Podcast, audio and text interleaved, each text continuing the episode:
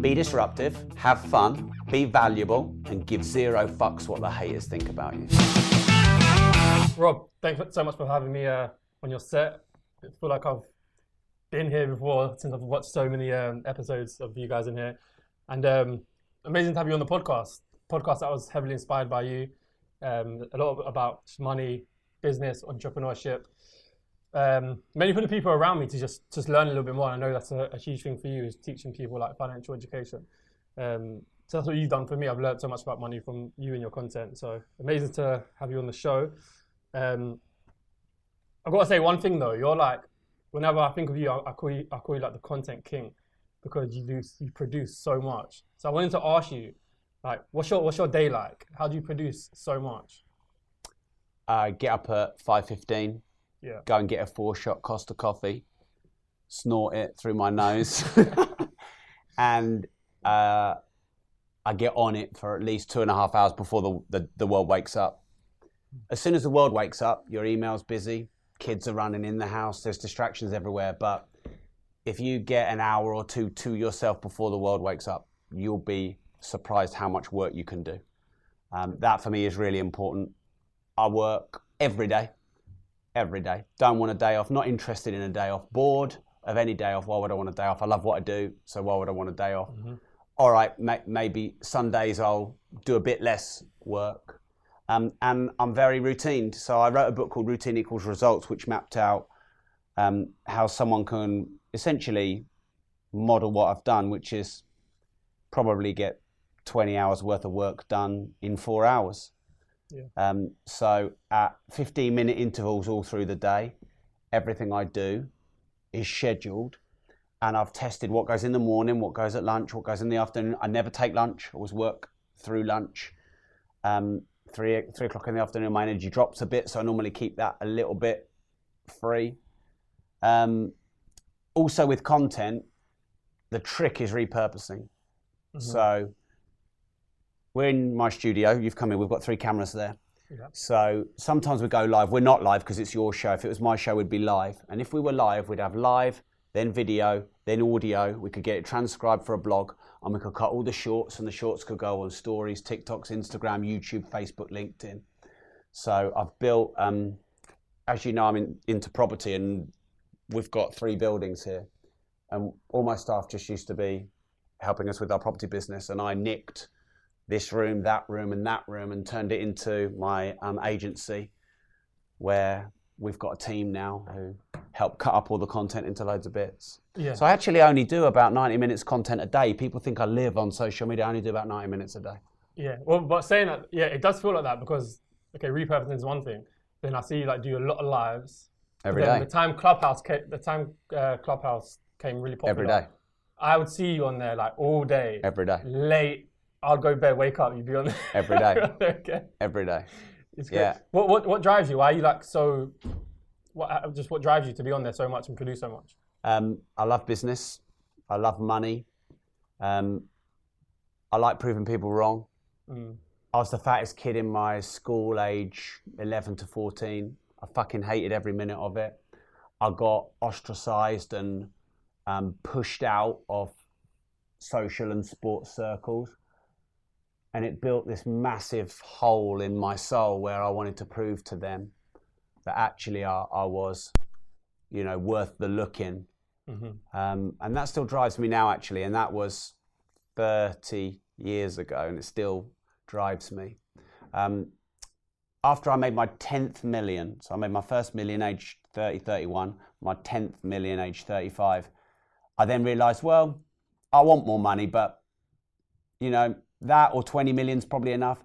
And then after that, so age 35, seven or eight years ago, then it became about helping as many people as possible on the planet. And now I just want to help millions, even billions of people get better financial education. Yeah. Well, so would you say that that being being chubby as a kid is No, no, no, no. I was fat, Oh, uh, not fat. chubby. Thank you. Thank you for like. Alright, you know, being nice with my feelings. I was yeah. the fattest kid in school. Yeah. So if, you, year. so if you didn't have that, you think there's the potential that you wouldn't be where you are today. Well, if I didn't have pain or shame or embarrassment or self-loathing, I might be more comfortable. And if I was more comfortable, I wouldn't want a desire to be great. Yeah. So for 30 years nearly of my life, I hated myself for all that. But actually, the great thing about business is it taught me to leverage it, tap into it, use Yeah. it. Because you use it or it uses you. And for 30 years, it was using me. And then I somehow figured how to use it, which was to take that energy and that pain and put it down a path of a journey that was meaningful that I could turn into results. Yeah. Yeah, I was going to ask that because I mean, I think like what age, like 28, 29, or maybe a little bit before that, but you was in debt, right? Like 50k in debt. Mm. What, what age was that? 28, 29? Bit, bit younger, yeah, 26, 27, yeah. So then that's still like adult life. So what was the difference between you before that and then that deciding factor where, okay, I'm now going to go and do what you did and become a millionaire? And what was the what was the change in factor? Because you, know, you was an adult, you you still Yeah, and my dad had a nervous breakdown in his pub. So he'd raised me to be an entrepreneur. He got me working age six. I like working more than going to school. yeah Age six, ten, and then um, you know you get into school and you have to do your exams, and then you have to apply for university, and um, you get interested in girls, and you get interested in going out, and th- that life, which I felt almost pressure to go down was straitjacketing me. This is why I'm massive on financial education because if you want to be if you want to be a business person, an entrepreneur, or you just want to be a millionaire in whatever vocation, you're probably making it harder and worse in the school system right now. If you want to be a doctor, a dentist, or a lawyer, crack on, get your seven-year degree, be an apprentice for another three years, build a hundred grand's worth of debt, and then maybe in 20 years you'll earn a hundred grand and you'll pay it all off. Fuck that. Um, but they don't really teach proper entrepreneurial skills, selling, money management, money mindset in in school. So I was a I was just stuck through the school system. And then there's this, my dad in my ear going, get into property, you know, start your own business from like literally age six. yeah Uh, and I was torn. And then I got into debt because I was in the school system, had to pay for uni, had to pay for my accommodation and all of that, because that's what society tells you to do.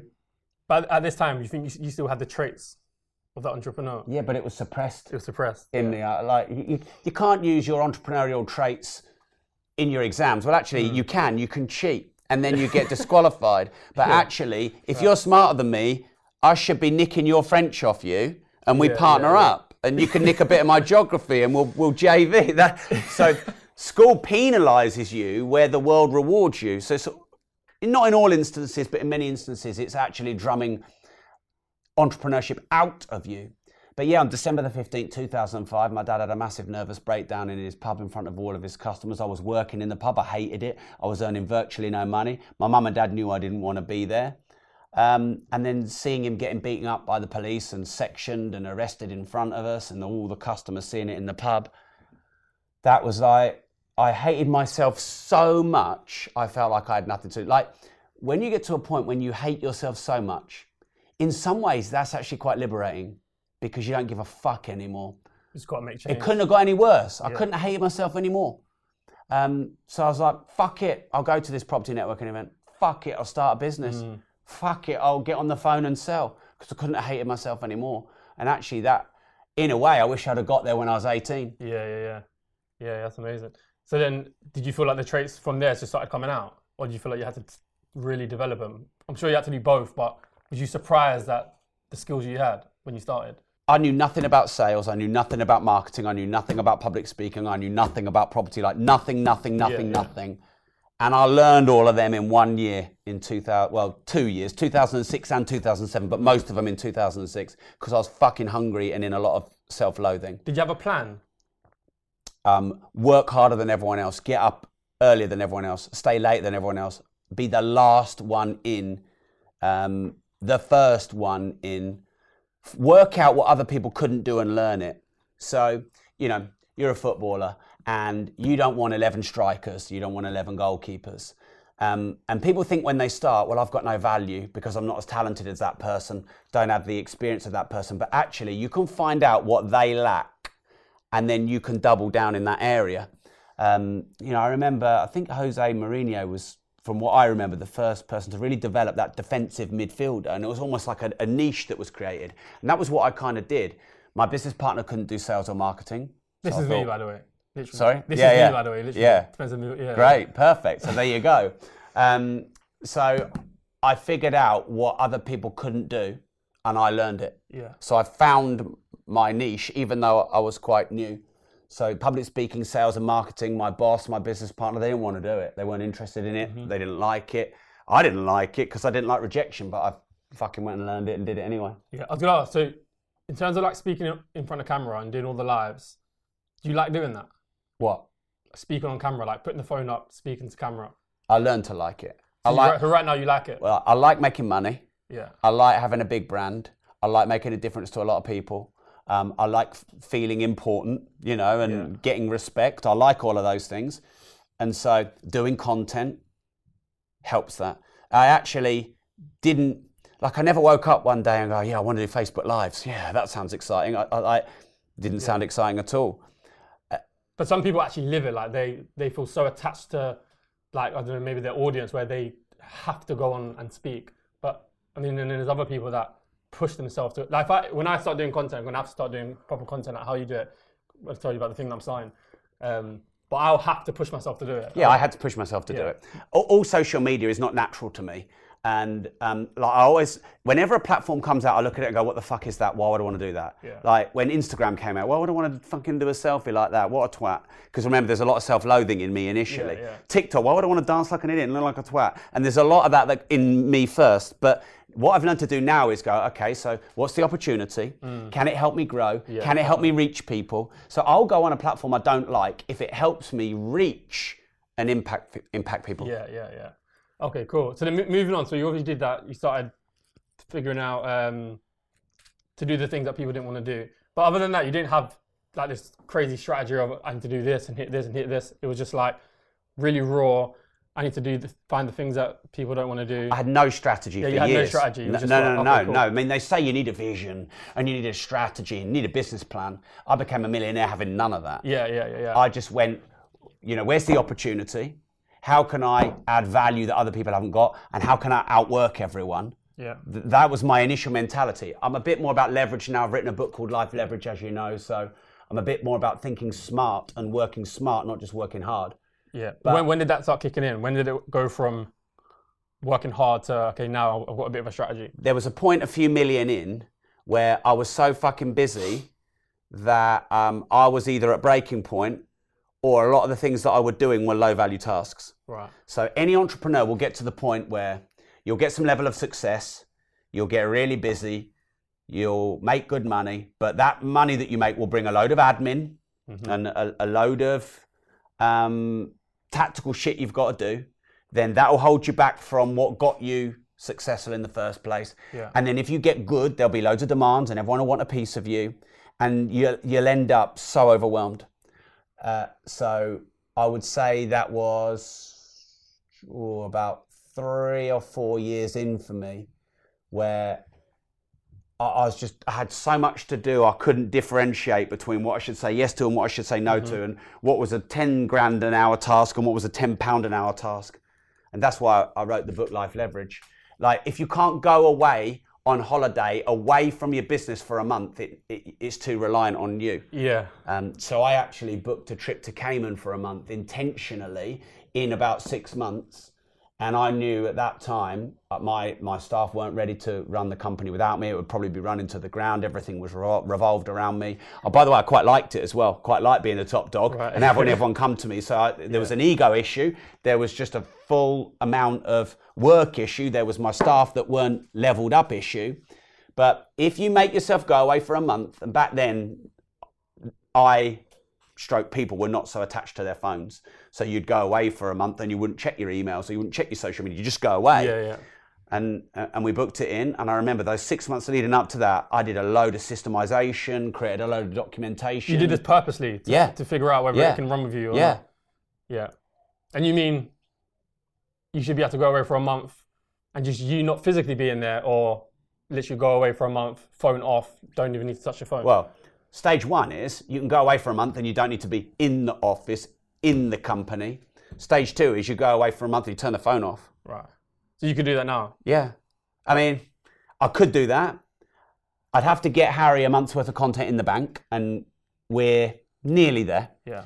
So uh, you'd probably need to give me a month to plan it. I'd need to double down on the content, give Harry a month's worth of content. My MD can definitely run this business without me. That that's fine. So I probably I could do it today, but Harry would be pissed with me because he'd be like, "Rob, I'm going to have to just repurpose some content on the last week." Yeah, yeah, got you, got you. And then, um, so what was what I was mean? I have 144 staff. Okay, 100 cool. and something in this office and 44 outsourcers. So I've got a lot of resource. Um, so if I can't go away, I even ha- I either haven't trained them to do their job or they're not fucking doing their job. Yeah, yeah, yeah. Yeah. And then, what, what was the turning point for you? Where did you really start making your money? Was it in through property? Um, yeah, property uh, property single-handedly made me a millionaire. It was only property that did. I wasn't doing um, training courses. We have the UK's largest property training company, Progressive Property. I didn't even have that. Um, What kind of property was you doing? um, well, we bought a load of um, local buy-to-lets, so two and three bed flats and houses. We were buying them for 35 to 70 grand in 2008, and they're now worth 150 to 250 grand now, and they're going to drop a bit, and then I'm going to go and buy a load more. And then after the family homes, we went into multi-lets. We started buying offices, police stations, pubs, and converting them into multi-lets. And we've just finished a hun- uh, 99 apartment development block and a 42 apartment development block. So we sort of went from single to multi to apartment blocks. You did it fairly quickly, didn't you? Within a few years. I mean, what's quick? It, it, it, like pro- property, like that's quick, isn't it? For a few, a couple of yeah, years. I mean, what? Property is normally slow. Yeah, w- yeah. What um, accelerated my journey was borrowing other people's money and doing joint ventures with people. And you know, a lot of people think you need deposits to buy property. You you do, but just not yours. Why does it have to be yours? Yeah, yeah. I mean, if if everyone in your club and in your division see you as the go-to guy in property, they're going to chuck money at you. Yeah, yeah, yeah.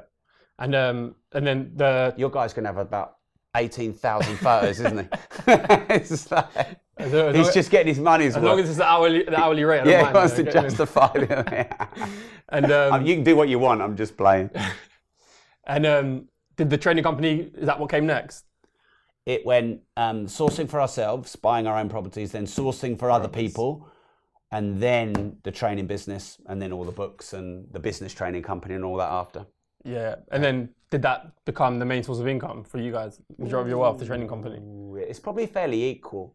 Um, our best year in the training company was 21 million. This year, be a bit less, but not far off. I told you before the cameras. Yeah. And that's gross, not net. And that net can vary from 5% to 40%. Yeah. um, depending on what's going on in the world and where we're at in our journey. And then property, well, Mark was sending me through the figures today. Um, our rent roll is, I will show you. Um, Mark. Mark, Mark's my business partner. So um, 2.7 million a month our rent roll is on our on our properties. That's gross. I don't know what I don't actually know. Is what- that, is that is that all over the UK? No, no, no. All just in Peterborough around just here? Yeah. Um, there a reason for that? Why you so, stay a- here? Just so 'cause you know actually, the revenue on the rent is higher than the training company. That that um. Yeah. but How, how Yeah. come how come you just stay in Peterborough? Why would Um, you, why'd you not go elsewhere? because the further you go, the more difficult the properties are to manage. Yeah, and people people chase things. They chase the best deals. They chase easy. Um, they want the shortcuts. Um, someone told them that it's great. Go up north. It's easier up north. Well, um, how long did it take you to get here on the train? Five hours. There you go. So imagine having one property here, and then one property where you are, and then one property five hours away in a triangle, and then trying to manage those. You spend your fucking life on the train. And by the way, when you start, the train fare you just paid might wipe out a month's rent. Mm. So when they're all clustered and local, you can buy better than anyone else, buy cheaper than anyone else. You know the price is better than anyone else. There's no travel costs. There's no admin costs. The management and the maintenance is much easier. But how, how often do you actually need to go to these properties? I never go. That's what I mean. So if you had one up north, why But, no, but when you start, you've got to build a relationship with the agents, the relationships with the refurb teams. You've got to get it running. You, you know, I don't now because I've got a whole managing company in there. yeah. Yeah. Yeah. All right. So talking about property, so, and obviously you, you train people in property. What's the the vibes right now? What what are you teaching them? Has a lot changed? It seems like we're in like real tricky times in terms of property. Well, define tricky. Tricky for someone might be an opportunity for someone, else. So yeah. I like tricky times. Well, cha- different. I like different times. Yeah. Yeah. Um, when it's when everyone's doing property, it's harder. Mm. When everyone's running away from property, it's easier. Observe the masses, do the opposite. Yeah. So, uh, as we speak right now, depending on when this is published, the market is just softening and possibly dropping, but just like a roller coaster that's at the top, about to. When it goes, it'll probably go quite fast because it normally does. It has in the last two recessions. Um, the thing with people, though, is they wait for the perfect time. And if you wait for the perfect time, you'll wake up one day and you'll be 65 and you'd have missed three fucking recessions and three fucking great buying opportunities. So you have to be ready. When you, the opportunity comes when it wants, not when you're ready. So what people should do is educate themselves, read books, go on courses, and get the knowledge now and go and see some estate agents. And all right, it might be a bit expensive now, it might be a bit expensive for three to six months, but at least you're getting known. And then when price is correct, you go straight in. Mm. Would you? What, so right now, what, is it just a thing where you just look out for opportunities, knowing that some things are changing, times are getting, times are different. Well, I, I'm always I'm always buying, Yeah. um, and if I don't like the market, I drop my offer. So, Yeah. you know, imagine you're an agent, and I said to you, oh, "I'm not buying, you know, for a year or two. It's a bad time." You're basically like, right, fuck off, Rob. I'm going to go call someone else, Yeah. and yeah, and you're going to turn your back on me, as you should. yeah. Um, whereas if I say, look, Kev, any good deals, just send them my way. Rain nor sh- no matter what's going on, you always send me good It's deals. like the deal, isn't it? It doesn't Yeah. matter about the time. And exactly. And then if you start sending me stuff and I don't like it because I don't like the market, I'm not going to say, no, I'm not buying Kev. I'm going to say, Kev, I don't like these prices. Come on. They don't seem right. Can we do a deal here? Can we speak to the vendor? yeah, and I'm going to try and work with you. And if I don't, if I can't get the returns because the interest rates are going up and the mortgages are high, I need to drop the price. Yeah, yeah.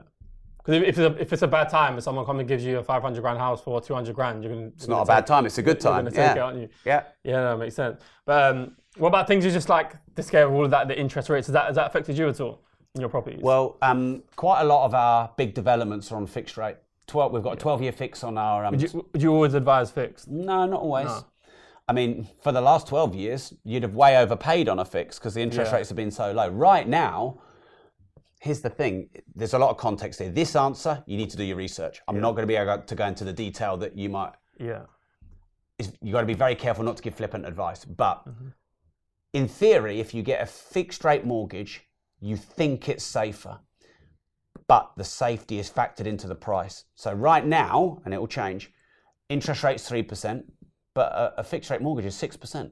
So you're paying 3% over variable rate for the insurance of it being a fixed. So you, you might go, holy shit, that doubles my mortgage payments. I don't want to get a fixed. I want to get a variable because my mortgage payment will be half. But then what if interest rates go to 10? So you've got to factor all this in. Um, and you need to speak to a broker and get pro- professional advice at the time. But um, most people don't understand this because they only know the year they're born in. But um, the average interest rates are about 5 to 6%. And this last 12 years of less than half a percent is not fucking normal. And people have got used to it. And now, I mean, 3% is not high interest. 6% is actually not high interest, which is what current interest rates and what fixed rates are, although they've dropped a bit now. So because people have got the context completely wrong because the last 12 years interest rates have been artificially suppressed to stop 2008 becoming the biggest recession ever. But because that's been held and held and held, rates are probably going to go up. So the good thing about rates going up is if rates go up and mortgages get really high, what's going to have to happen to prices? Go down. they're going to have to come down because if you're if a mortgage that you were going to pay 500 pound a month on last year is now 900 pound a month that's not affordable to most people and you Yeah. can't make your money uh, on the margin of the rent because it's not enough above so the only way to get the mortgage down is to offer the price lower so you buy for less so the repayments are less so actually on the one hand as mortgages go up through interest rate rises that's a problem for your repayments. but it's good for your purchase price. Mm-hmm. Do you feel like your, your predictions with everything in terms of like the market and everything like this, interest rates, the more experience you get are more accurate? Or you still just kind of like you can't really predict anything? Um, yeah, I think they've got more accurate. I, Yeah. I, I'm not a um, I'm not a prophecy, but many of the things I've said have been right. Yeah. You feel like you can make solid decisions So, with- not much uncertainty, or there's always going to be uncertainty, but you feel like the uncertainty is just a lot less than maybe five, ten years ago. I think if you figure out how to buy in any market cycle, it don't really matter. So um, Yeah. in the early days, I had a billionaire um, who gave me some mentoring called Andreas Panayiotou, and he said to me, "Rob, you can buy in any part of the cycle. You can buy any time. When the market's going up, you need to add value, and when the market's going down, you need to buy below value." So I just took that at face value because he was worth a lot more money than me. So when the market's going up, I'm looking to add value, convert, and when, the market's going down, I'll, I'll drop the price. Um, I, one thing I was wrong with, because I like to admit my mistakes to learn from them, is when lockdown happened, I thought it might um, drop the prices of property, but it didn't. It actually increased them. And one was, looking back, it's obvious why, because there was just no properties for sale. So there was um, undersupply. And when you have more demand than supply, prices go up and vice versa. But here's the thing you can't predict. You can predict what will happen because in the end, you know, markets go up, markets go down, and emotions go up and emotions go down. But what you can't predict, the reason you can't predict when is because something might happen, but then the government will react or the central banks will react differently to what you plan. So, for example, when Liz Truss came in, who could have factored in how she planned her budget, and then who could have factored in how the world got against her on that budget? So, it's not what's happening now, it's how markets and people respond to what's happening and the measures they put in place. Yeah. So, for example, no one would have predicted interest rates would be half a percent or less for 12 years, but that was put in place to control the recession. Yeah. What, what kind of measures do you take to just be ready for anything? Is Um, there certain things you do? I remember, I, I, I, I can remember a while back you mentioning um, you and your partner saying, "Oh, you, you must have. We, we both must have a certain amount of money in the bank at all times." I remember you saying that once. Is there more? Is that true now? And is there more things that you do like that? So, the first thing to be ready is to believe in yourself Yeah. and to be prepared as much as you can to the point where you can make a decision without having to need to do a load of fucking research at the time. Because if you have to do a load of research or educate yourself at the time, it's too fucking late. Mm-hmm. Because when the markets go down, they go down quick Yeah. definitely liquidity is important and Kev, liquidity and cash are really different. I'd like everyone to stop and listen to this because people think that they need cash. They don't, they need liquidity. Cash is how much money you have in the bank. Liquidity is the amount of money you could access if you needed it. Yeah, I, was gonna, I wanted to speak to you about this. So, yes, I did used to say, Kev, years ago, you know, I'd want X amount of living costs or X amount of burn rate of my company overhead in the bank. But, you know, when people say in the bank, that's a general term. I actually don't want much money in the banks now Yeah. because inflation is really high and I don't trust the banks. So, I want enough money, cash liquid money. I want to, I want 2 years. So whether it's my personal living expenses or this company's operating overhead, I want two years. Yeah. When, I mean, Bill Gates at the height of Microsoft, when it was the best company in the world, he got to two years. Mm-hmm. So if you can get your own personal finances or your company finance where you didn't have a single penny of revenue or income or earnings, and you can burn your current overhead and lifestyle for two years, you can ride out any recession. Because by the way, if you had to, you could halve your overhead. We could all spend a bit less. I could, you know, take some of the overhead off the business, so I might have five years. Yeah.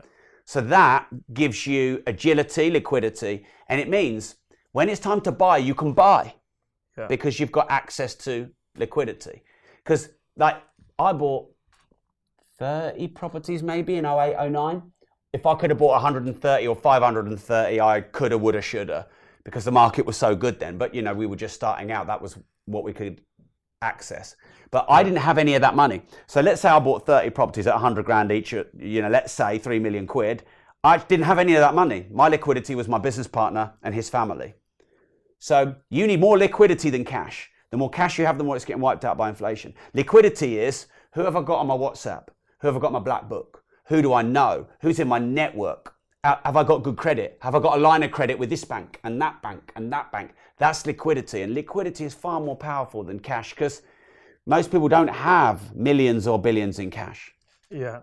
And I know you, well, you mentioned there having access to money, but in terms of things that you can actually like buy that's quite liquid, what, what things would you, would you recommend? Um, do you mean store your money that Yeah. you can sell to get access to them or things Yeah. to buy? Um, to store your money. So things that, that, that you could access m- money within, right. I don't know, a month. Would you say, would you say a month is liquid? Um, yeah, I I would say that's relatively liquid. I mean, there's much more liquid. I mean, the most liquid is cash, because cash, you, yeah. you just pull it out of your pocket. But that's getting hit the worst by inflation because Yeah. at least even in savings account, at least you get three percent on that. So I would say your ISA. So at the moment, you get twenty grand a year allowable, tax-free savings and investments. I wouldn't do a savings ISA because savings is low and shit, and I don't like the banks. Um, don't hate all of them. The ones that have lent me tens of millions, I like them. um, but if you put your ISA into the FTSE 100 or the S&P 500, you can get that out in three days. Yeah. And it's if you don't get it out, you're locking and rolling up the profits tax free. So your ISA is one that's liquid. Gold, gold is very liquid. Um, you can go down to various resellers, and you'll get the the current value today, and they'll pay you, and some of them, you know, might even pay you in cash. So Yeah. gold is very liquid. Uh, watches, still Rolex Daytonas, you get rid of them in a week for probably not much less than they're worth. So they're very liquid. Um, Bitcoin is quite liquid if you know how to have a wallet and move your money around. But the problem with stuff that's volatile is if you need to sell and it's liquid, but you're in the wrong point in the market, you could crystallize a big loss. Yeah. So for me, with if I'm putting money in Bitcoin, I'm, I'm leaving it there for a fucking long time. Gold, gold's a defensive strategy which does well when currency does badly, um, and that's really a way for you to have protection in your wealth. So gold is liquid, ISA's liquid, savings are liquid, most cryptos are liquid, property is not liquid, businesses are not liquid. They're the ones you don't want to get stuck in because the reason property goes down so much is because it's so illiquid that when it starts to drop, people can't sell it quick enough. Yeah. And so they have to drop it and drop it and drop it and drop it. Whereas um, if I'm thinking, shit, gold's going down a bit, I can sell it today. So generally, illiquid assets can get hit hard on a downturn. Yeah. yeah. In, ter- in terms of property, would you always? What, what's your thoughts on like smaller deals in comparison to bigger deals? I think it's great to start in smaller deals because, yeah, all right, the upside might be lower, but the downside risk is lower. People should focus more on protecting the downside risk than they are dreaming about the upside fantasy.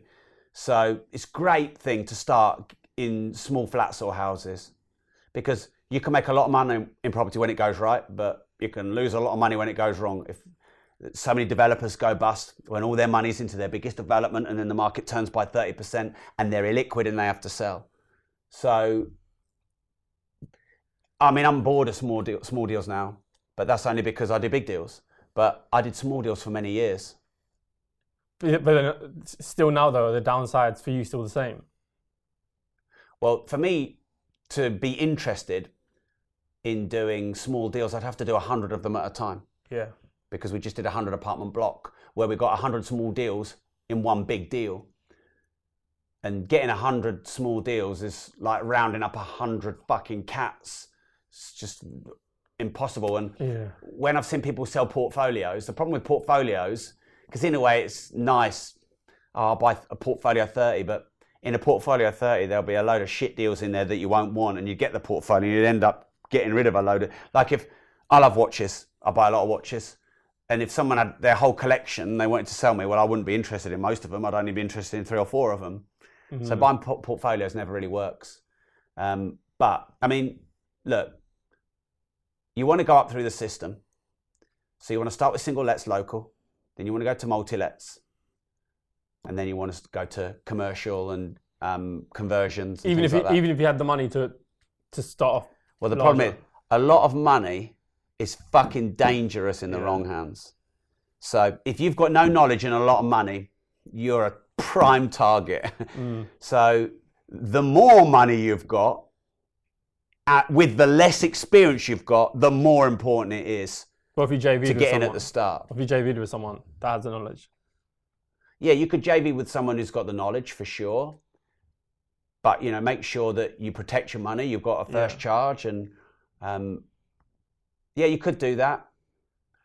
The thing with partnerships in property is, my company has probably helped put together the most partnerships in property in this whole country. I've seen thousands of JVs, and I've seen some go well and some do meh, uh, and many go wrong. And the mm-hmm. ones that go wrong are the ones that get in too fast, don't do the proper diligence and research, don't differentiate roles and responsibilities, have unrealistic expectations, and don't have enough security on their money. Yeah. And do, do you normally is it more chance you see in the bad ones than the good ones? Well, one do you see more I mean, you you hear the most about the really bad ones Yeah, that go yeah. wrong because bad news travels a lot more than good news. But I hear a lot of the good ones too. But look, the bad ones are the ones you learn from.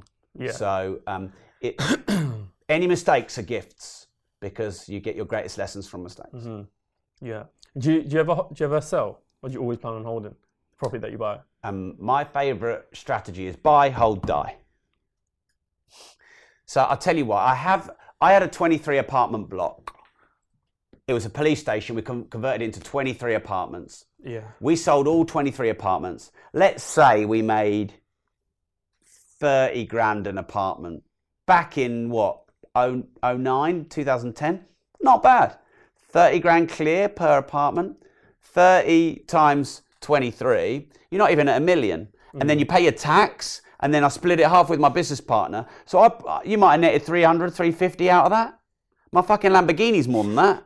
So it's like that's not going anywhere. Th- those 23 flats now, they'd be 250 grand a piece. Yeah. So this development I've just done, the 99 apartments, it's about 20 million quid. In 12 years to 15, it'll be 40 million quid. 12 to 15 after that, it'll be 80 million quid. 12 to 15 out of, out of that, it'll be 160 million quid. And every month in all those years, you get the income. Yeah. So no, I, I mean, I- I want the income more than the capital. The thing with income is you can work a bit more tax down, um, but when you get capital lumps, they take a lot of tax off it straight away. Yeah. You said, well, you said, what was he said buy, hold, buy, Buy, hold, and die. hold, die. So, what would you do your properties when you die? Because I'm still quite young. I mean, I know I'm older than you, but I'm, I'm still quite young. I, I'm pretty sure I'm not going to be handing a load of my money to my kids. I mean, I haven't had yeah, the conversation. interesting. I haven't had the conversation with them yet, but I, the greatest gift I can give them is teaching them how Yeah. to be entrepreneurs. And actually, giving people a load of money without the knowledge of how to handle it could be a, a grave curse. Yeah.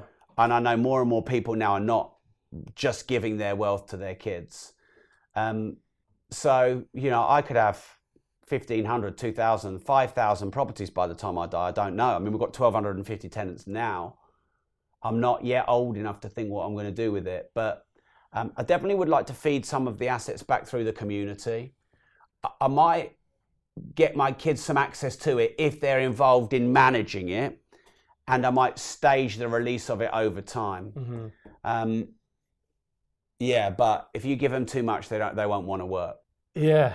I, I think on this one, I've changed my views on it a lot. Where it's like, at first, it would be like, yeah, of course you'd give all your wealth down to your kids. Then it's like, no, why would you? Because imagine if your dad was really wealthy and gave you everything, would you be the guy you, you you're at today? No, No. you wouldn't have learned all the things you had to learn. If if people who haven't earned money get given a load of money, they become entitled and lazy. Yeah.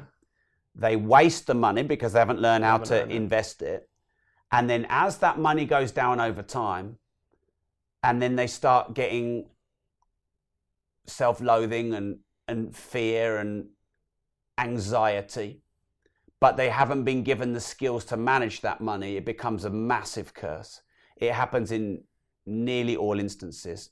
How many lottery winners have you heard who won 10 million and then they've turned it into 50 million because they invested it into assets that grew 6% a year compounded? None. Yeah, no. None. How many people who've won 10, 50, 100 million have got less than when they started? Loads.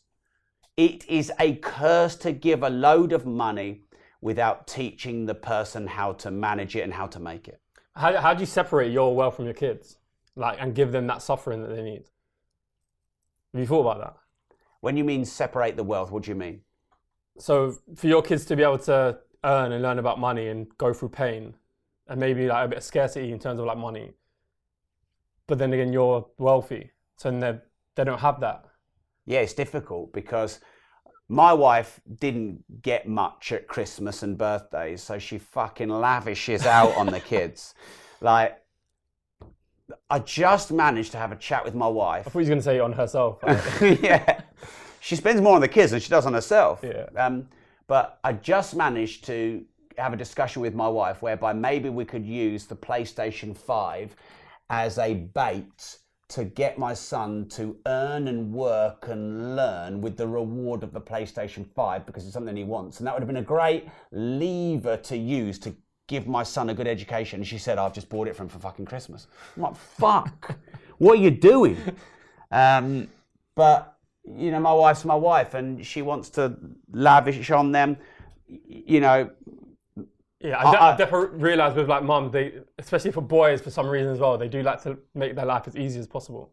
Well, I'm the opposite. I'm like, no, like I need to make it hard for him. yeah, you, you're right. You do need you need to put your children through enough challenge so that they become strong. And I'm fully aware of the paradox that. You know, my son was seven years old and he wouldn't eat anything but fucking sushi. And I'm like, what have I raised? What have I done? I have failed already as a parent. And honestly, he's, he's like, he has to fillet steak. He's, he's 11, fillet steak. And I'm like, I've got my kids working in here from time to time, and I, I do try and put them through a bit of challenge. Yeah. But that's a difficult one because my wife loves them and she wants to. She's not. She doesn't spoil them, but they've got a comfortable life. Yeah, I'm going to have to figure that out a bit more. They need some hardship. Yeah, they do. yeah, it's tough, isn't it? Yeah, because you love them. And I mean, look. But some- to be fair, I, I, I don't, I don't, I don't think I'd find it tough, and I don't find it tough now. Applying that onto them giving them hardship, I think it's tough to figure out the strategy of how you're going to do it. Yeah, I suppose it depends on what you like. If you don't like conflict and you didn't have a loving parental upbringing yourself, you're not going to want to put conflict on your kids and you're going to want to repair the damage you perceived your parents made on you. Yeah. So that's what you do. So if you did grow up with hardship, then you probably would want to bring that onto your children. And if you don't mind conflict, that's fine. Um, so it very much depends on who you are. Okay, so how do you do it? You put your children in situations whereby you make it really hard for them to succeed, but possible for them to succeed. And the way they succeed is by being enterprising and entrepreneurial. And then when they do it, you fucking reward them big Yeah, time yeah. For the goal or the outcome. Yeah, yeah, definitely. And uh, you, you speak about the, the education system a lot, and about basically how fucked it is. Do you, your kids go to school? Yeah, do they go private school? yeah, What do you think? Have you ever thought about homeschooling? yeah. How, how come you Well, decided um, against it? Well, when I sit down and look at my wife and the word homeschooling pops into my brain, and then if I said it, I know she'd be like, what the fuck are you talking about? Yeah, but My wife would, she, she's not going to do it. She, no, my wife thinks that the the social and being with all the other kids element is really important, and she thinks in the school that we've put them through, the best private school around here, teaches them really good things. Yeah, and and I do all the work, and she spends a lot of the money, and that, that's the deal, by the way. That's not me bitching about my wife Yeah, yeah, because yeah. look looking after I, for me looking after the kids full time would be harder than running Oh, a mate. billion pound Yeah, empire. I lose my head after a couple of hours. Isn't Yeah, yeah. So it's not me disrespecting my wife in any way, but she lives in a different world. And Yeah. I, I made this decision, Kev. When it comes to business and entrepreneurship, I'm taking the lead. I'm going out there. I'm doing 16 hours a day or whatever it takes. And I'm going to make the executive decisions. And then with the kids, I really trust her. She's got great values. She's a kind hearted person. And I decided many years ago if if there's an argument, she's got the trump card with the kids. If there's an argument, I've got the trump cards with the business, and I, that actually works. So, am I making some sacrifices on how I may raise them if it were just me? Yeah, but she's raising them while I'm building the empire. So, Yeah, yeah. so I would consider homeschooling, and I teach them just to watch all my content online. I'll be like, right, eight hours, watch my Facebook lives and shut the fuck up till you finish them all.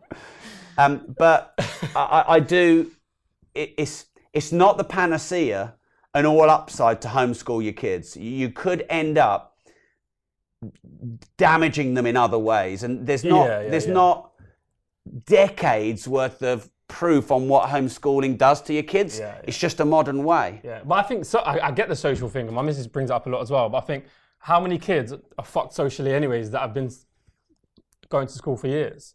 Then a lot of them are still socially really awkward. They still don't know how to read a room. They still don't know how to speak to people. So I think that's something I'd be willing to to risk, as, as opposed to all the other downsides that you get from school Yeah, and maybe you could do social things. Through game football, Yeah. other group things as well. But you know, I, I even notice now when I, when I take my kids just to play group, they come back so different. They're just like way more emotional. They're just less patient with their emotions. It's just like there's always something wrong with them when they come back from, from Mm. Yeah, school. but you need. But you were talking about you'd have no problem putting them in hardship. You need to chuck them in those situations to experience that hardship to learn how to handle it. yeah, but I I think just the first like seven eight years is what I'm worried about. When they're so What are you worried about? putting them into, into too much hardship when they're that young. But that's when their um, most of their personality is formed by age seven or eight. That's their formative years. Yeah, I mean, in terms of just like uh, like information that they take in, like I don't know what they're saying to them when they're at school. No, no. I mean, like I impact my children probably fourth. So first would be school Yeah, because they're at school more than they're with my wife. yeah, yeah, yeah, Second is my wife. Third is media. yeah. Fourth is me. That's the that's the cold hard reality, and that makes me shiver a bit.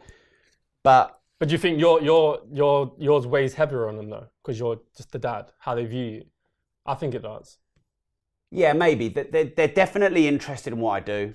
They definitely like what I do. Um, the fact that I do content on social media as well, um, because they they see my content when they're Yeah. scrolling. Yeah, yeah.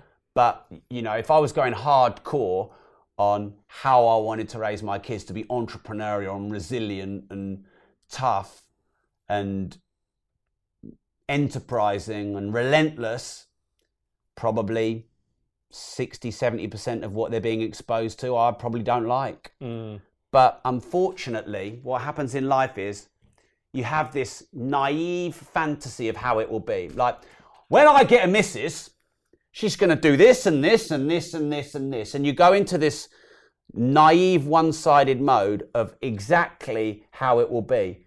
And every parent does that before they have kids. And as you know, when you have them, they just fuck shit up on a daily yeah, basis. Bro, I'm never giving my kids dummies. Exactly. They, bro, like, yeah, Yeah, exactly. Exactly. You can take that. Yeah. Never giving them iPads. There's the fucking iPad. Yeah. So you have to make sacrifices. So I think what you've got to do is think, what are my non-negotiables? Yeah. Like for me, it had to be private school. Now, some Yeah. people are going to judge me, but private school for me is about giving them the best chance to be around the best people. But it's also about if I can afford private school and I don't send my kids to private school, I can afford it and I'm depriving them of something I could afford. So for me, that a non-negotiable was private school, uh, the best one as Yeah. well. They go to Andor; it's the fucking best one. Now that's a you know in in way in a way I'd like to do homeschooling and I'd like to get them learning fractional reserve banking, economics, the monetary system, Yeah. you know, inflation, depreciation, all of this stuff. Um, but a good meet in the middle was a really good private school. And, and you've got to think about what's important to you. I think if I could change one thing, less media and more me. I'd be happy being third on the list because I can't compete with eight hours a day at school. Yeah. But I can't. But media is. But my wife's pretty good like that. She doesn't let them consume too much shit. Yeah, yeah. That that that was that's a worry for me, just not being in control, especially the first like seven years. But the thing is, here's the thing with kids.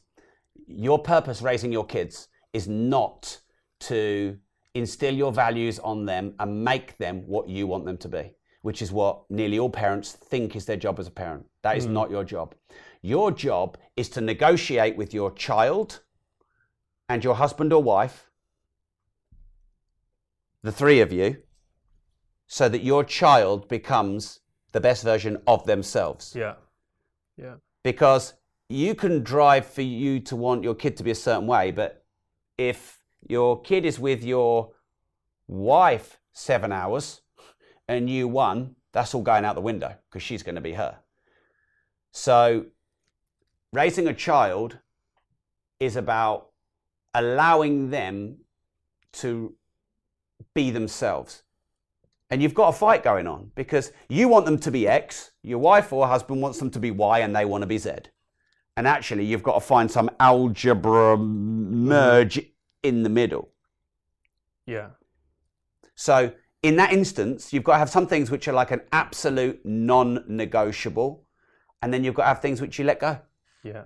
I let shit go every day. Actually, do you know what? My life's a lot better when I let shit go. You know, I think mastery in life is knowing what to fight for and knowing what to let go. And most of us are fighting for shit that isn't important and letting go of shit that is. We're getting it confused. hmm Yeah, yeah. That makes sense. Uh, what, what's your, what's your wife's involvement in like business?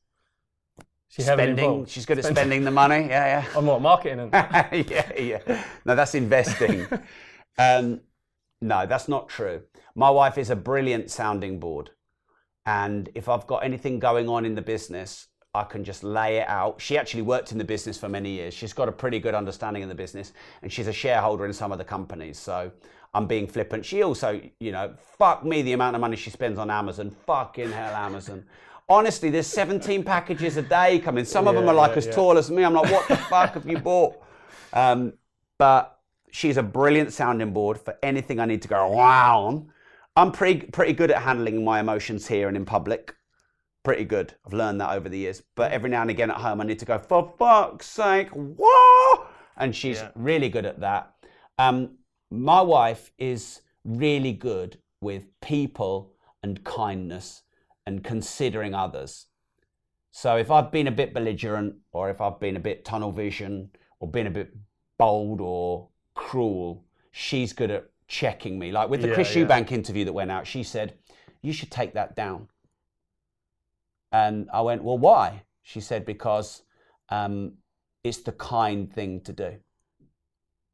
We never took it down, but um, but so she looks at it like that. Um, as far as I'm, of- as far as I'm concerned, it's the agents. The agents managing him, because of how it and, and it- for him, it- you mean? it- his family and his agent should be looking after Chris. It's not my fucking job. right. But at least she's giving you that side of things, right? Yeah, she made me think. yeah.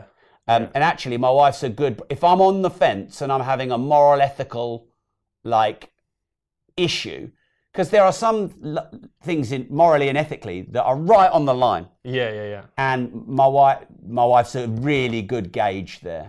Yeah. Yeah, yeah. She and if we've got like Harry, just wants the wildest guests ever on our show. Um, he calls it no retreat, no surrender. um, whereas if I'm on the fence, I'll normally go to my wife, and she'll normally, like, if she says no, don't do it, it's probably wise. Yeah. But did, did she come on board like when things started getting hectic, or did you have her in from the beginning? Um, no, she met me um, months in, so I didn't have anything other than, you know, Yeah, but I mean, did she get involved in the business stuff from the beginning? Pretty But I'm, much. yeah, I'm asking because my my missus isn't that involved. But I literally sat down with her the other day. I was like, look, I need you need to start doing some stuff. I need some help with just like general things and workload. Well, mate, how much do you like sex? On a scale of one to ten, Yeah, an eight. right. Then don't get her involved in your business Cause, Why is that? because you'll get less. yeah, but I'd, I'd take that trade off. if it means Fucking hell. All right. if it so- means if it means things got a lot better and easier for me, then I'll take that trade off. wow. Okay, now Respect. Are you not? the- Are, are you not the same? If No. I if I if I said to you, uh, if I said to you, you you can have this amazing guest, your dream guest, or sex three times a week this week, what one are you gonna pick? Three times a week's like fucking KFC bones left in the bucket. what, three times a week? What's that? Um, right. Or how, however many you wanted in that week, or this amazing guest, or this new property deal, you're gonna. I know what one you're choosing. Just for the week. All right, as long as you. All right, six months. Fuck, six, I'll take my wife. Which I'll take six months, mate. Dry. Holy shit. No, not dry. It's not dry, but it's not. It's just not that regular. Oh, I'm surprised you, t- you took this long. To be fair, you surprised eight.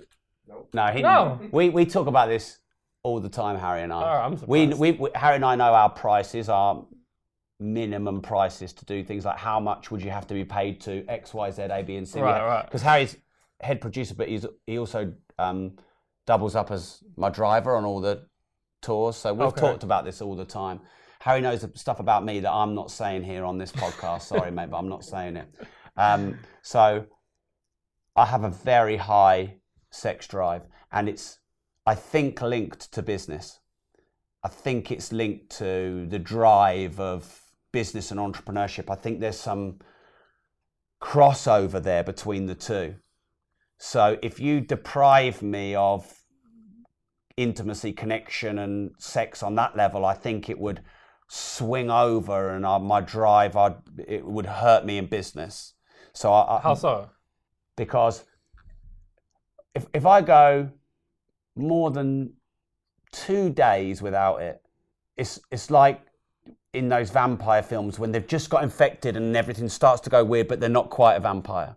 Right. If I go like four or five days, I'm I'm in full vampire eating other human beings mode. But how? Okay, so how does that affect the business? well, I'd just turn into a, a, a loon.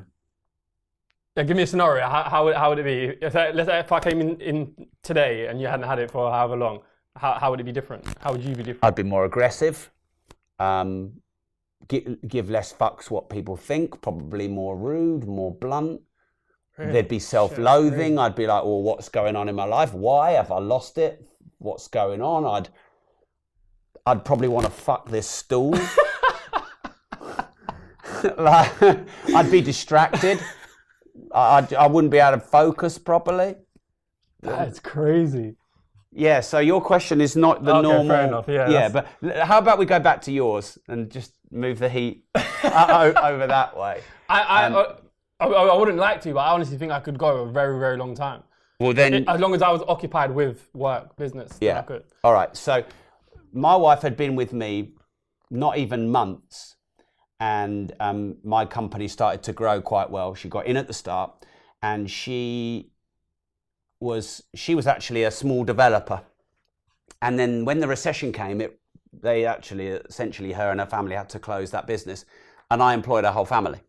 So she came in and did the accounts. Her mum was in accounts, and her dad would do a load of our refurbs. I mean, her mum and dad had other bits, but you know they came in and worked in the business, which I'm really grateful for because I gave them opportunities. And Gemma went up through the ranks, and she went from accounts into events and heading events.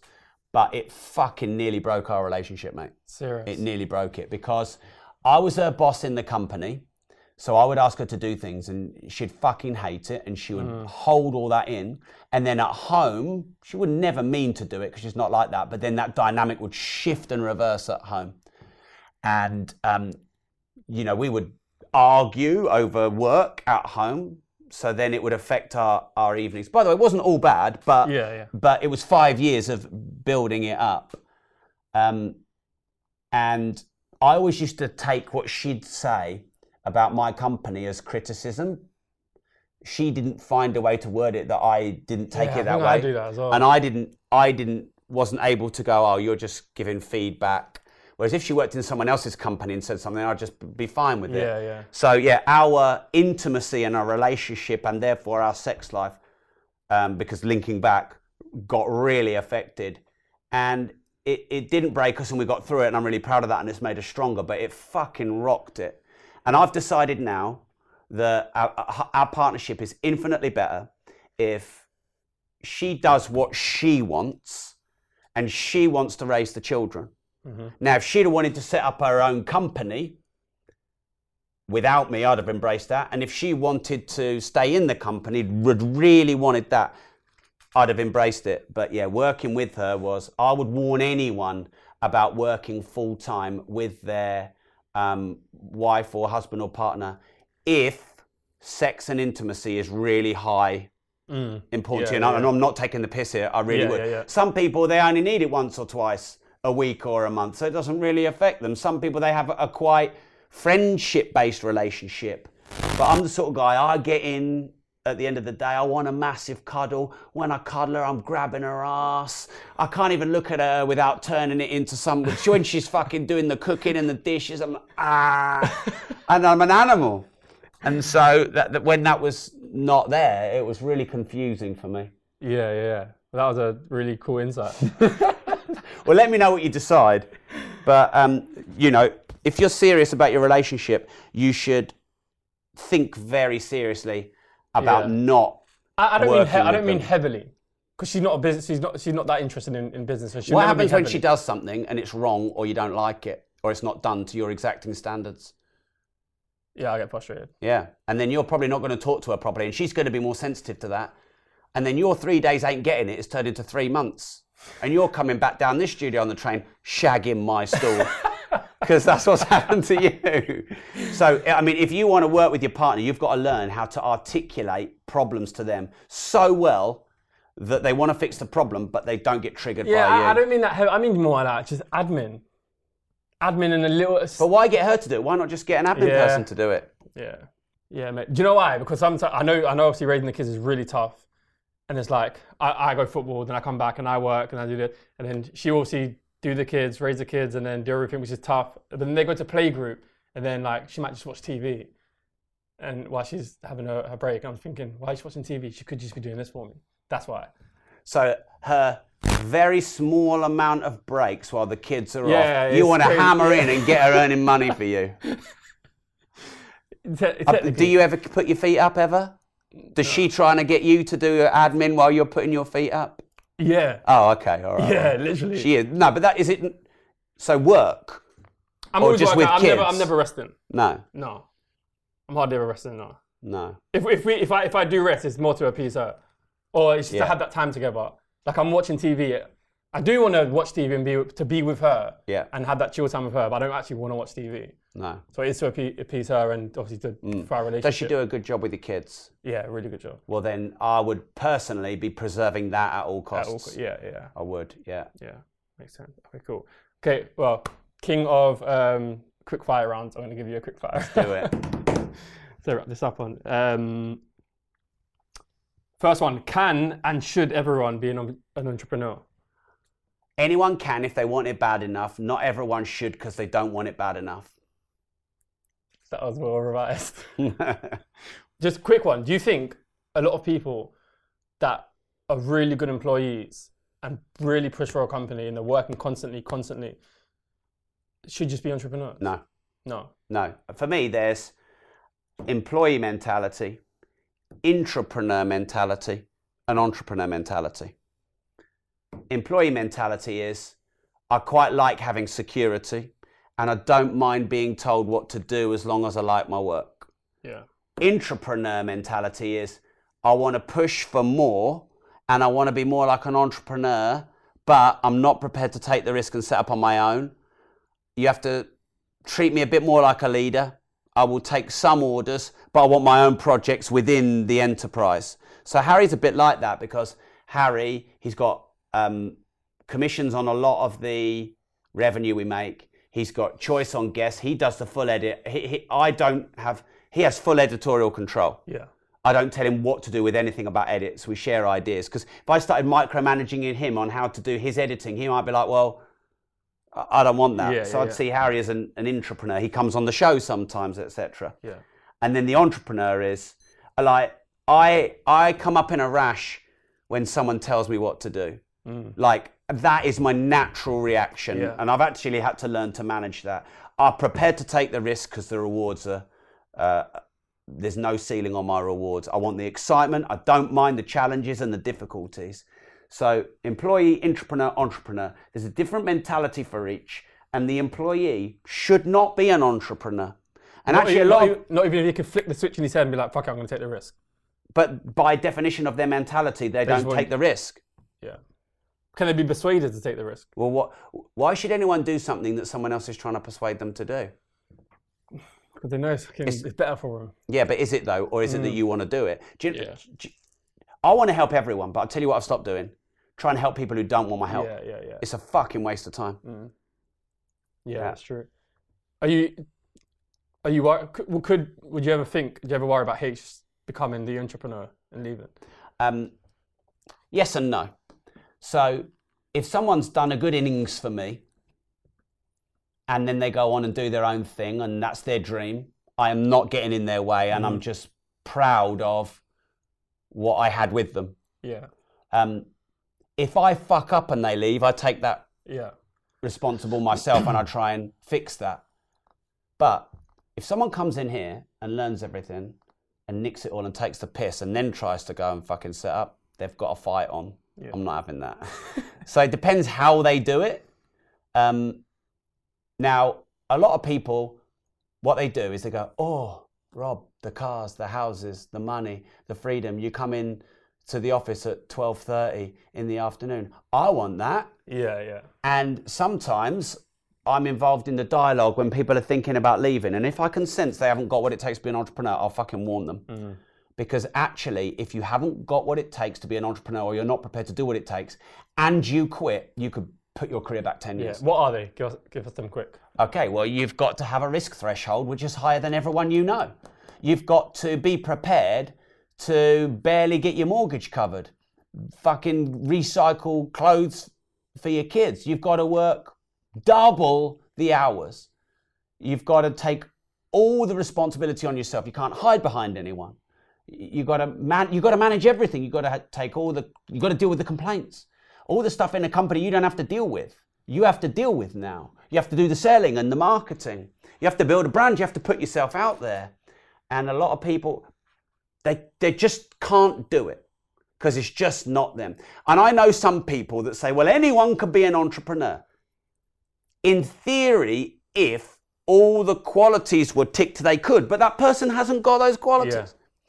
So actually, sometimes, because by the way, Tim Cook is an employee and he makes fucking millions out of Apple. Mm. So if you want to make a load of money or have a great career, stop looking at someone else who's an entrepreneur and thinking it's easier. Yeah. Embrace who you are and go and become second in command to the owner Yeah. and find a company that's really, really big and going places. And you can be make, Terry Leahy, who um, ended up becoming number one guy at Tesco. He started stacking the shelves and he worked Yeah. all the way up.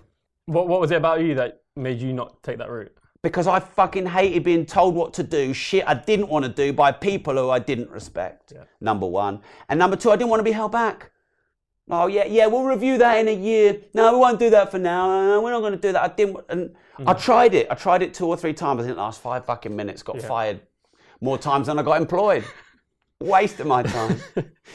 Cool. Um, out of all the people you interviewed, who amazed you the most? Who had the biggest effect on you?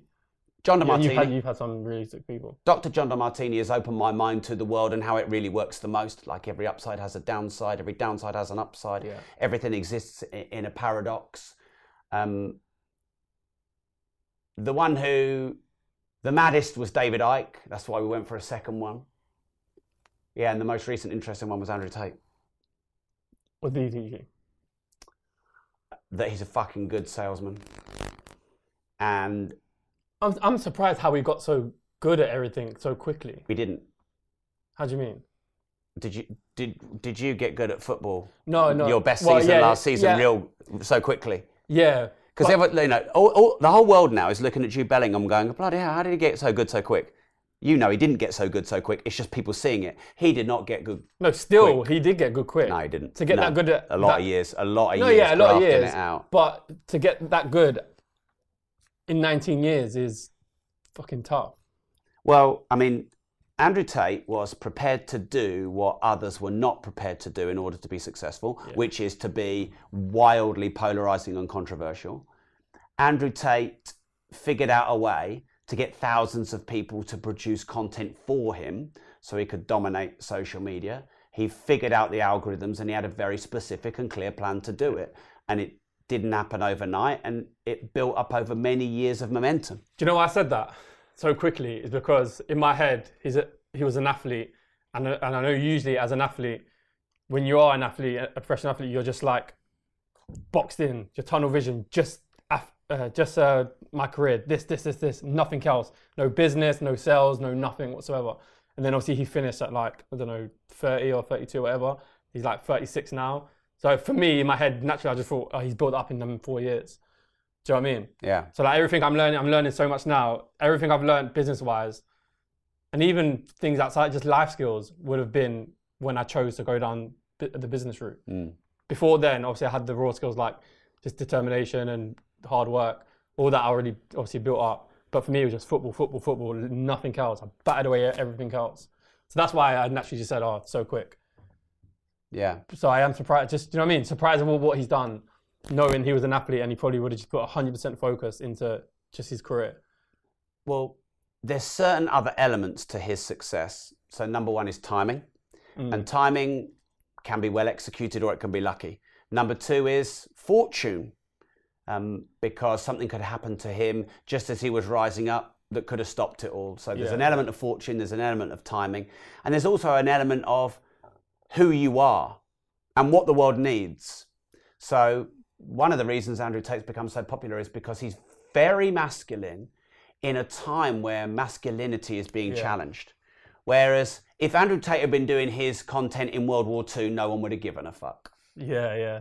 Because it was just like, just get in the yeah, trenches 100%. and fight. So there's all those other elements. Yeah. But as far as I'm concerned, when someone's wildly successful at, at anything, I tip my hat, I figure out what they've done. And all right, a, a, lot of it might have been circumstance and timing and everything else, but there was still lots of factors executed. Yeah, yeah. Uh, um, you know, when the cameras went off when we were with him, he said he spent a lot of time figuring out what works on social media and he executed a clear plan. And he says he gets metrics on all of his social media every day.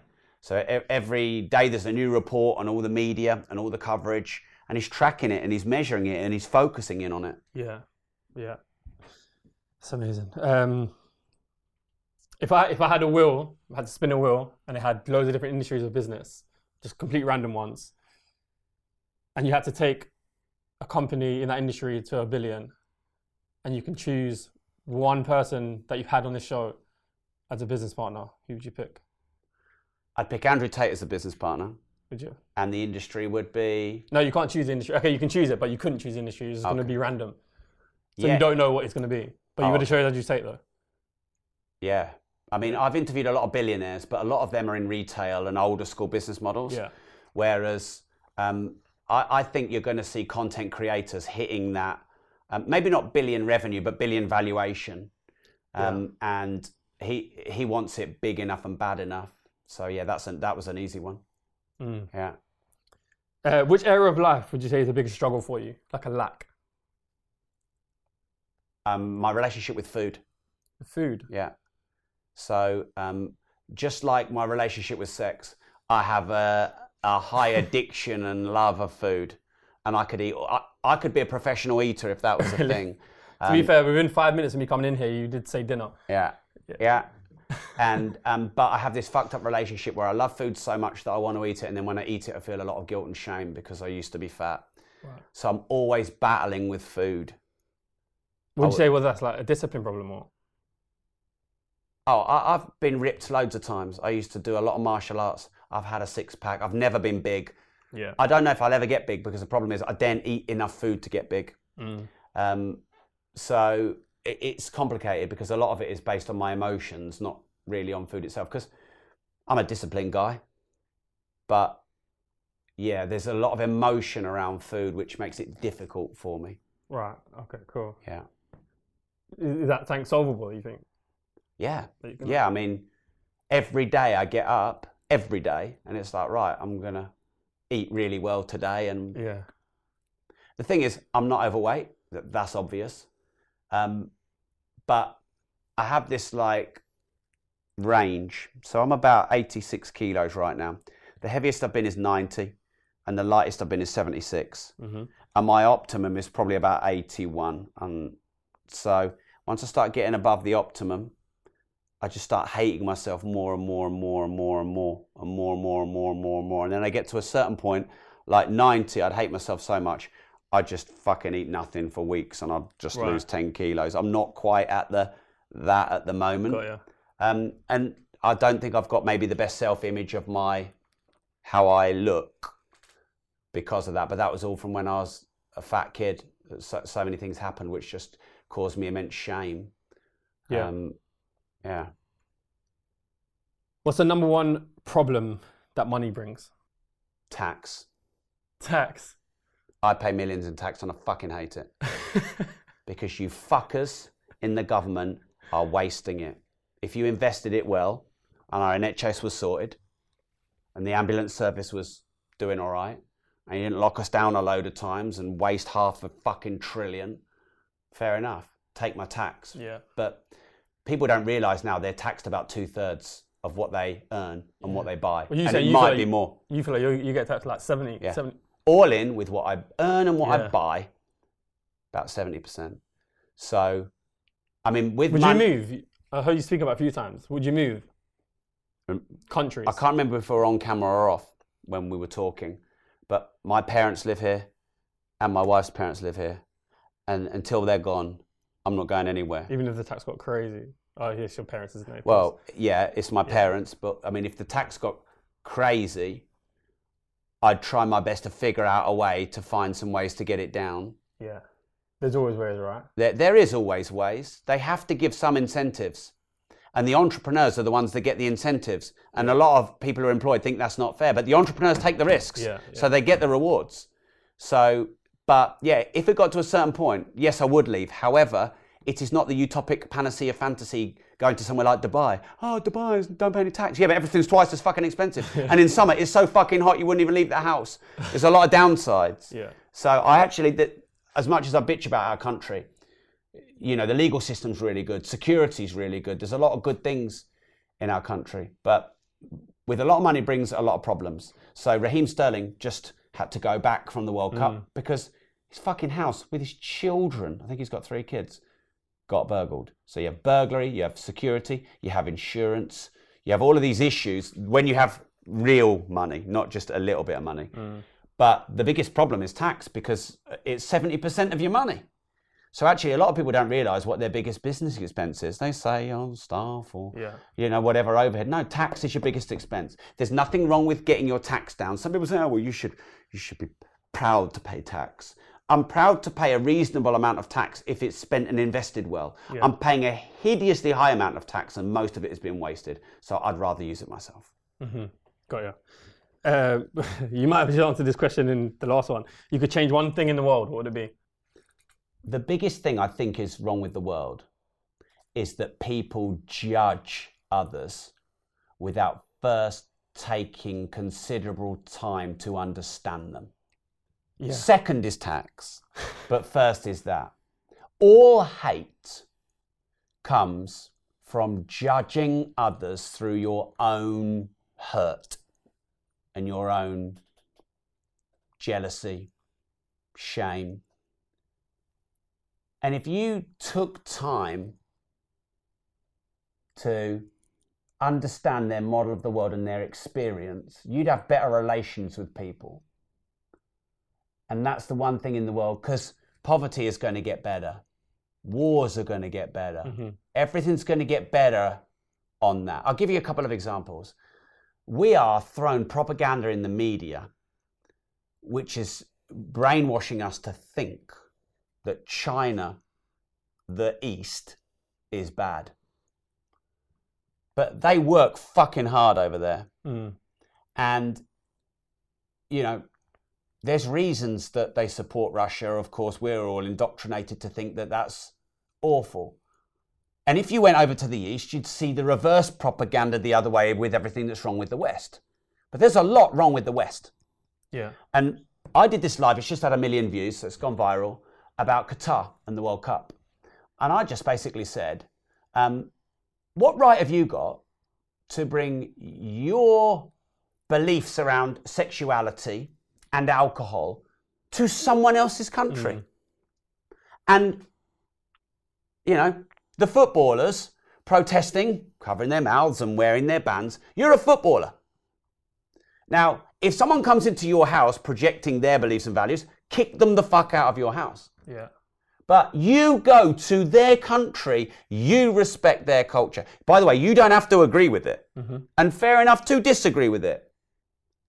But at first I thought, a World Cup, no alcohol in the stadiums, that's not great for the travelling fans. But then I thought, actually, that's where all the fucking violence probably comes from, drunk Yeah, yeah, fans. And you give England fans a load of booze in any country, they're not going to represent us very well at all. So maybe that's a good thing. So if we treated everyone else to understand their culture and their faith and their life before we went, I fucking hate you and this is Yeah, wrong, yeah. Fucking hell, the world would be immeasurably different. Yeah, 100%. How much is wealthy to you? 20 million's enough that you can live on it for the rest of your life and have a really fucking good life and have nice cars and nice houses and nice watches and nice life and children in private school and blah, blah, blah. Because I've measured it. Actually, 10 million is enough for most. I went on a live and said a million is not much money, and I got quite a lot of hate. "Well, that's disrespectful, that's and facts. some million, you know, some millionaire would say that that could go a long way in insert X country. Yeah, okay. Well, you know, factor in your own country, not the other side of the world, because a million is worth a different amount in different countries with different yeah. inflation levels. But just in my country, a million with 14.5% inflation and 70% tax, that's fuck all. Mm-hmm. And I know because I got my first million and thought I'd be made for life, and I wasn't made for life. Yeah. 10 million, earning 6% on that, 600 grand a year. You invest the 10 million well, you get 600 grand a year income. You're taxed 70% on that. You can still live on 200 grand a year. So 10 million's enough to live a good life. 20 million's enough to give a, live a really good life. But I never stopped and I won't stop. Yeah. So tw- 20 mil to a point where that's when you can experience everything in terms Well, I mean, you can't buy a private jet. But I a mean, big private jet. yeah, but you could charter one every now and again, um, and you could get a few nice cars, and you could travel Yeah, six yeah, times a year, and you could live really well on that. Yeah. Um, once you get to 20 million, getting to 50 is most instances not super difficult. Yeah. So why would you stop? Yeah. But it's just in terms of like going from zero to 10, obviously, crazy difference. 10 to 20, crazy difference. 20 and above, is there not that Well- many more levels that. Zero to one, hardest. One Yeah. to one to five or one to ten, considerably easier, and ten to twenty easier still. Yeah. Yeah, but um, ten to tw- ten to twenty depends on your business. For many of people, ten to twenty is just another two or three years in the same business. So it depends on your business, Yeah.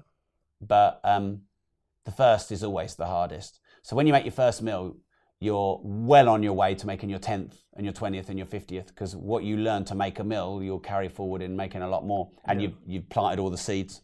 Yeah. Yeah. Last one. What's your core philosophy for life and entrepreneurship?